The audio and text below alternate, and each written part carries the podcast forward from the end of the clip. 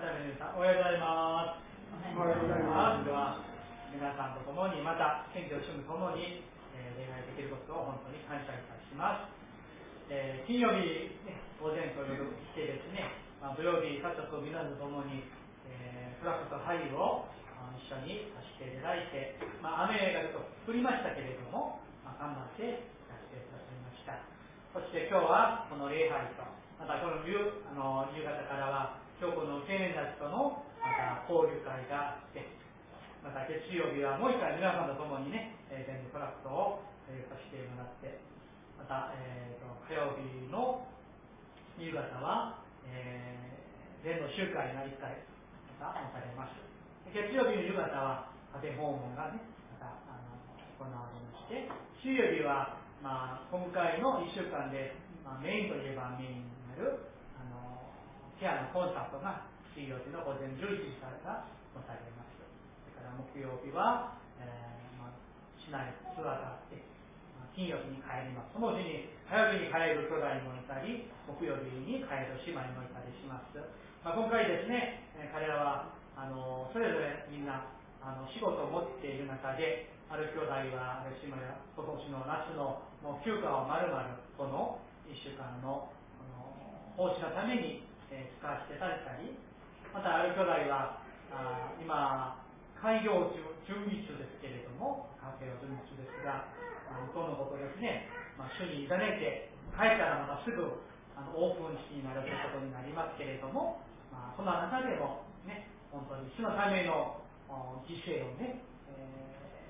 ーまあ、お酒をするという心を持ってやってまいりました。また皆さんもですね、本当に愛を持って受け入れてくださって、そのいろんな奉仕をしてくださって本当に感謝いたします。今日もですね、一日一緒にあるより交わりができたらいいなと願っております。では、メッセージの前に隣の方と挨拶しましょう。明日は終了します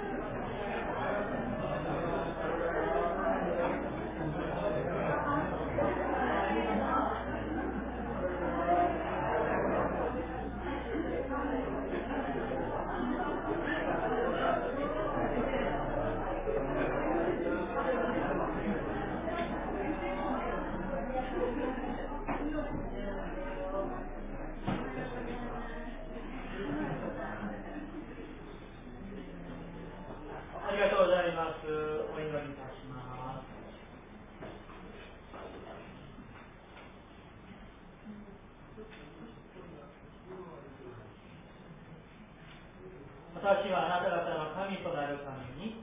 あなた方をエジプトの地から導き出した主であるから。あなた方は聖なるものとなりました。私が聖であるから。神様感謝します。今日の礼拝をこのように祝してくださり、心から感謝いたします。今からあなたの御言葉をお聞きします。神様が一人の心の中にあなたが語ってくださり、悟り、また御言葉によって生かされ主を愛しプラネル愛しまた清められたものとして生きていきますように神様祝福してください。見て委ねてイエス様の皆によってお祈りいたします。アーメン。今何かマイクが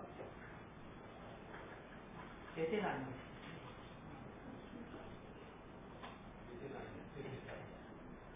なんか今、あの、出てないさっき、さっきまで出てました。メインのボリューム全部上げてくださいますか、うん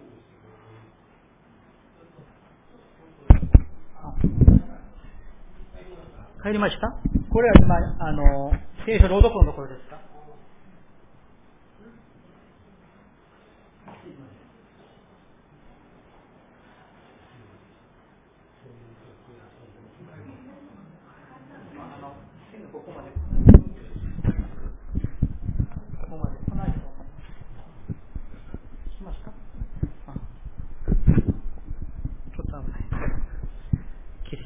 りがとうございます。あ、これ聞こえますね。すいません。いつ何が起こるかわからないんですね。人生というものはね、いつ何が起こるかわからないんですよ。万端の準備をしても、あの、えー、不具合が起きたりね、いくら自分の体を準備していて、いざと横に出したら、あの、あの、ポカンとね、足首が折れたりね、何かがあるんですよ。空港に行こうとね、準備していくと、高速道路でパンクになったりね、いろんなことが起こるんですよね。そう見ると、私たち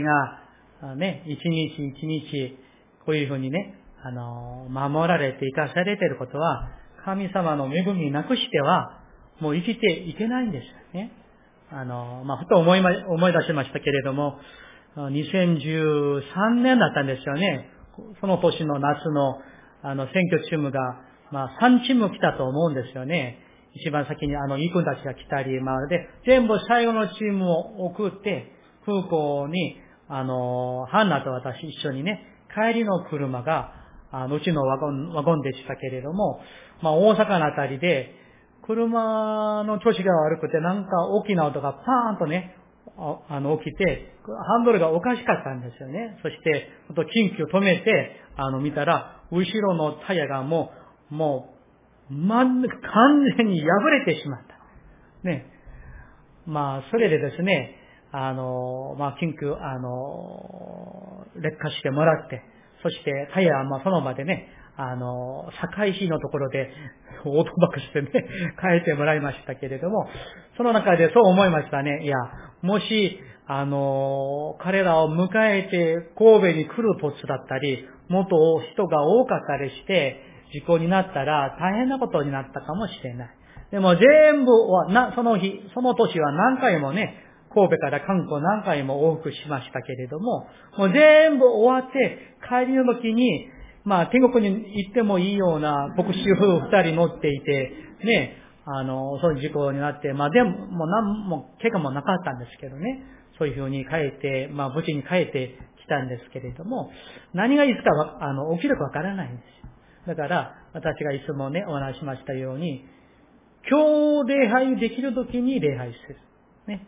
明日礼拝したくても礼拝ができないですよね。まあ、その中で皆さん、今日守られてですね、一緒に集まって礼拝できることに心から感謝いたします。今日は、えー、レビキから、あなた方の神となるためという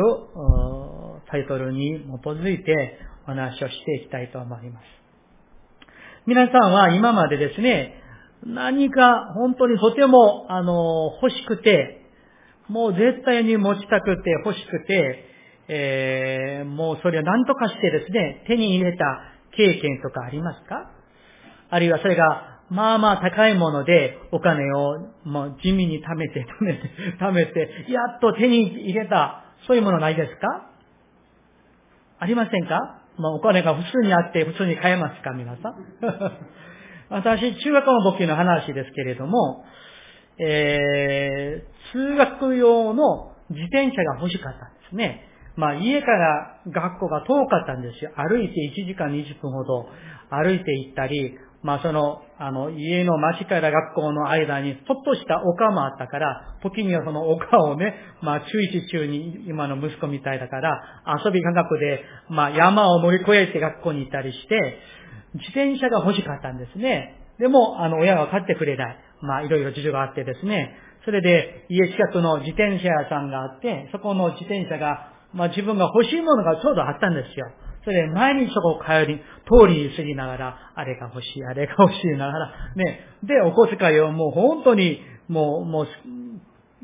少しばかりのお小遣いでしたから、それをほぼ一年以上貯めて、貯めて、貯めて、まあでもあの自転車がそこにあったから、やっとね、自転車を買って、そしてそれに乗って、あの、初めて学校に行くときには、もう本当に自分で飛行機想像して学校に行くような、本当に嬉しかったんですね。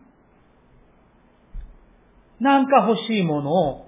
自分が努力して、それを手に入れた時のあの喜び。比べ物にはならないと思いますけれども、神様は永遠から私たち一人一人をご自分のものにすることを切に熱心に願っておられました。それは私たちの神となるためです。それで私たちが神様を礼拝することを神様を熱心に願っておられました。漱石から話をしてつなげていきたいと思いますけれども、神様はアダムとエヴァを作り、彼らと交わり、彼らが神様を礼拝することを楽しみにしておられました。しかしどうですか？アダムとエヴァは罪を犯してしまって、神様との交わりを、礼拝もできなくなってしまいました。でも、愛に満ちた神様は、彼らが生きていける道を開いてくださり、守ってくださいました。子孫が増え広がりました。ところがどうでしょうかそんな中で人間たちは、また、本当の神様を知らなくて、罪を犯して、堕落してしまいました。堕落してしまった人々はあまりにも増え広がってしまいました。神様は聖なる方だから、堕落した人間たちを、汚れた者たちを滅ぼすこともできますが、そうなさらなかったんです。そんな中で神様は、ノアという人物を選び分けて、性別して、その家族と動物が生きるように箱舟を作らせてくださいました。そして、またもう一回生きる道を開いてくださいまして、憐れんでくださいました。そしてノアの子孫はまた増え広がりました。しかしどうですか？時間が経つにつれて人間たちはまた堕落してしまい、その中でバベル島を作り、神様の権威に挑戦しようとしまいました。その時も神様は全てを滅ぼすこともできる。もう一回想像もできる神様ですけれども、神様はそうなさらなかったですね。彼らに一斉に言葉だけ、違う言葉だけ話させて地上に散らしました。滅ぼすことなく。でもどうですか？その子孫たちは増え広がる。でもまた神様から離れてしまって、神でない神を拝み、神を捨ててしまいました。でもそんな中で神様はまた一方的な愛を持って、アブラハムという人を選び分けて性別してくださいました。それは、ご自分のものとするため自分の神様ご自分の所有とするためであり、神でない神じゃなくて、本当の神を礼拝するためでありました。彼らの神となるためでした。そして神様は偶像の町からあのアブラムを、その家族を選び分けて性別してくださいました。その息子のイサクを選び、彼を用いてくださいました。イサクの息子ヤコブを清めて、また彼も連達して用いてくださいました。ヤコブの息子のヨセフをエジプトに移住させて、神の先民を繋がせてくださいました。そして、ヨセフとその兄弟の子孫が増え広がって、あのエジプトで430年が経って、誰が生まれてくるんですか？モーセが生まれてきました。神様はそのモーセを選び、彼を性別して、イスラエルを、イスラエルを、あのエジプトから救わしてくださいました。聖書のあの低いエジプト記をまたエジプトを、あの王のパロを、まあ、ね、霊的に解釈するならば、その、エジプトとその王パロはですね、パロは、パロ王は、サタンとその力や支配を意味するのではないでしょうか。そのサタンの奴隷から、その支配から、神様がご自分の民とするために、彼らの神となるために、エジプトから、サタンの束縛から彼らを選び分けて、性別して清めて、救ってくださったんです。実は、私たちも同じなんですね。私たちは皆以前は、神様を知らないものでした。知ろうともしなかったものでした。サタンの奴隷でした。私たちの神は偶像でした。あるいは自分自身でした。しかし、どうですか？神様は不思議な形で私たちをそのサタンの力から死という呪いから救ってくださったんですね。性別してくださった。そこには大事な目的がある。それは神様が私たちの神となるためであり、私たちが主なる神様を礼拝するためであり、つまり、私たちを神様ご自分の所有とするためであります。それが私たちが救われた理由であります。神を礼拝する理由であります。私たちがなんか金持ちになって、栄えて、成功して、出世して、いい人生を送るためではないんです。実は。それは神様がくだされば感謝のことであるということなんですよね。イスラエルの民がエジプトから救われた目的と、私たちがサタンの支配から救われた目的は同じなんですね。もう一回繰り返して申しますと、私たちの神となるためであり、私たちは神のものとなるためであり、私たちは神様だけを礼拝するためで、私たちはこの世から選び分けられて、清められて、救われて、今、ここにいて、主を礼拝しているんです。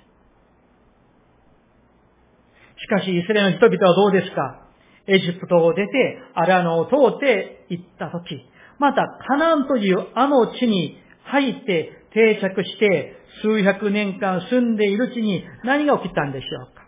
彼らはまたもや徐々に徐々に神様を捨てて、あの土地の偶像を作って拝んで、本当の神を自分の神にしなくなってしまいました。性別して、あのエジプトからせっかく神様がね、清めて性別で救出してあげたのに、彼らはその神を何百年経って、もう全く捨ててしまいました。自ら罪を犯し、自分自身を汚してしまいました。清められたのに、性別してあげたのに、自分自身を汚してしまいました。その結果何が起こるんでしょうか？神様彼らを全部滅ぼすこともできますが、神様彼らをバビロンという国に、その国を滅ぼさせて、あのバビロンの奴隷にさせました。そこで彼らは悔い改めました。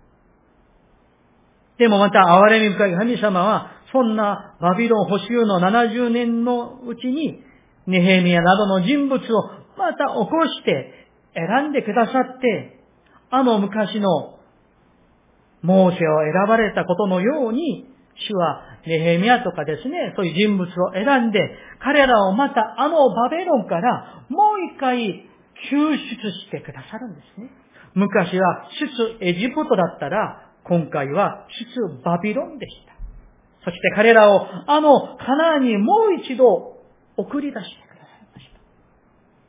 今回はちゃんと神様を信じてね、罪を犯してはならないよ。あの偶像を拝んではいけませんよ。あの地の風習を習ってはいけませんよ。私があなた方の本当の神なんだからね。それでもう一回出バビロンをしてくださった。バビロンの奴隷から解放してくださったんですね。まるでエジプトの奴隷から解放してくださったように、私たちをサトンのあの力から解放してくださったことと全く同じですね。ところが人間はどうでしょうか？本当に愚かなものであって、彼らは帰ってきて、最初はね、しばらくは神殿を建てて、神を礼拝して行きましたけれども、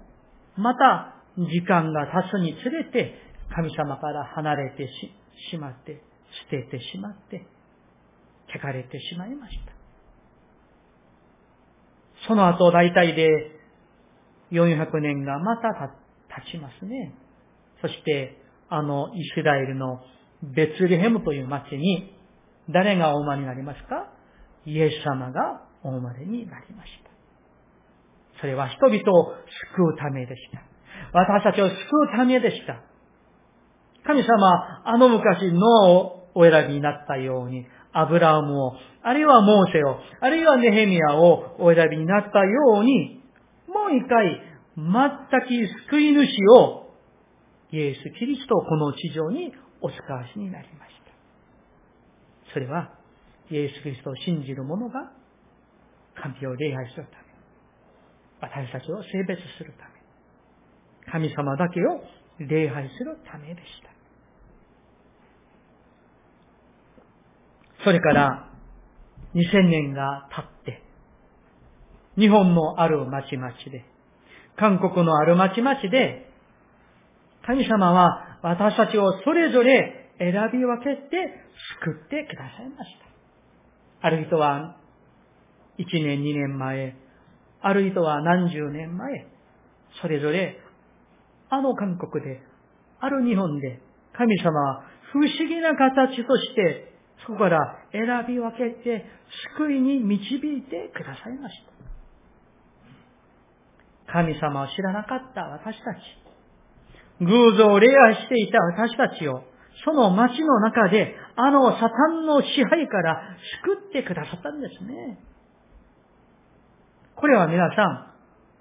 ん、もう神様のパッション、神の熱心としか言いようがないんです。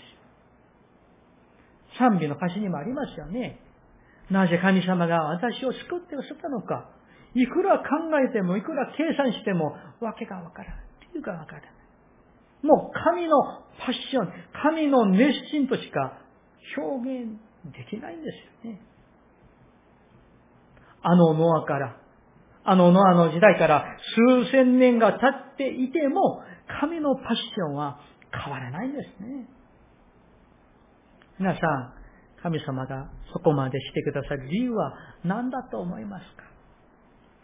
こんなにも何千年が経っても、神様は諦めず、その時その時人々を起こしてくださって、我々を救ってくださる。離れたらまた帰らせて神を礼拝するように、そういうふうにして、もう粘り強く、しつこいほど私たちを握りしめてくださる神のあの愛の理由は何でしょうか？今日のタイトルにありますように、私たちの神となるためであり、ご自分の所有とするためであり、神様だけを礼拝するためであります。これが私たちが救われた目的であり、生きる理由であり、また今回来てくれた選挙チームがこの明谷教会に、あるいは他のね、町に置かれた理由なのではないでしょうか。自分自身の救いを考えてみますと、私たちは偉いところは何一つもない。救われなければならない何かの資格、特権を理由を持っている人は一人もいない。でも神様は不思議な形で、不思議な恵みによって、私たちをサタンの支配から、この世の風習から、価値観から、生き方から、考え方から、我々をそれを、そこから選び分けてくださった。区別してくださった。性別してくださったんですね。とするならば、性別された、区別されたものとしてどう生きるべきでしょうかどういう、どういうふうに歩んだらいいんでしょうかまあ、礼引き開かないんですけれども、この世の風習に習わない。この世の人々の生き方、価値観に習わない、全く違った、全く新しい生き方をすること、それが信仰なんですよね。それはイスラエルの人々が昔のエジプトの風習やこれから入るカナンの風習に習ってはならないという神のご命令と同じなんです。それを神様がね、このレビキという27章あると思いますが、27章のあれぐらい、こういうふうに全く新しい生き方をするんですよ、と語ってくださったんですね。今日の私たちのこの聖書を持って、私がね、私の息子イエスを主に渡したほど、あなた方を性別してくれたから、この世の人々の考え方や生き方や汚れたああいう思想や価値観に似たようなことをしないで、新しい生き方をしなさいと。そのために作ってくださったんです。皆さんいかがでしょうか？もしかしてこの世の人世の人々の価値観や生き方や似ているような生き方はしていないんでしょうかそこから私たちは性別されたものなんです。清められたものなんですね。それは信仰なんです。それは、ご自分の所有とするため、サタンの支配からあがなってくださった。買い取ってくださった恵みなんです。そこには私たちを罪の支配に奪われたくない。ご自分のものにして祝福したいという神の強い愛がそこに込められている。神のパッションがそこにあるんですね。アブラハムを選んだ理由も、イスラエルを救った理由も、私たちを救ってくださった理由も、神を崇めるため、神を礼拝するため、神の所有とするためでありました。ですから、もう一度お話ししますけれども、我々が救われた目的、千年を受けてクリスチャンになる、その理由は、今までの人生とは全く違った人生が始まるということである。自分の人生の主人が変わり、生き方が変わるということなんですね。皆さんいかがですか？イエス・キリストを信じて皆さんの人生の主人が変わりましたか？生き方が変わりましたか？この世の風習から離れているんでしょうか？これをしていただくこの道が信仰の歩みなんですね。神様だけを礼拝するためなんです。礼拝するというこの礼拝の言葉の意味には次のような意味があると思います。まずは使える。次は褒めたたえる。次は礼拝する対象に全く信頼を置く。次は礼拝する対象を主とするという意味があるんですね。神を礼拝するということ。だから皆さん、礼拝するという意味は、教会に出席して、賛美して、牧師のなんかの話を聞いて、えー、献金をして入るだけではない。唯一の神にお仕えする。その方だけを褒めたたえる。もうその方に自分のすべてをもう全く信頼を置く。神様だけを自分の主とするということ。それの表しが、表現がこの礼拝なんです。そのような礼拝をする私たちでありたい。天の神様だけを崇めて、褒めたたえて、その方だけにお仕えする。その方だけを自分の主とする。その方だけに全く信頼を置くものでありたい。そして、日々の礼拝が、誠実ごとの礼拝を、このような信仰を持って礼拝していこうではないでしょうか。メッセージを終わりたいと思います。神様は皆さん、聖書の言葉にありますように、妬むほど私たちを愛しておられる。誰にも奪われたくないほど大切にしていてください。いつまでもその神様を愛して、礼拝して、お仕えして、褒めたたえて参りましょう。お祈りいたします。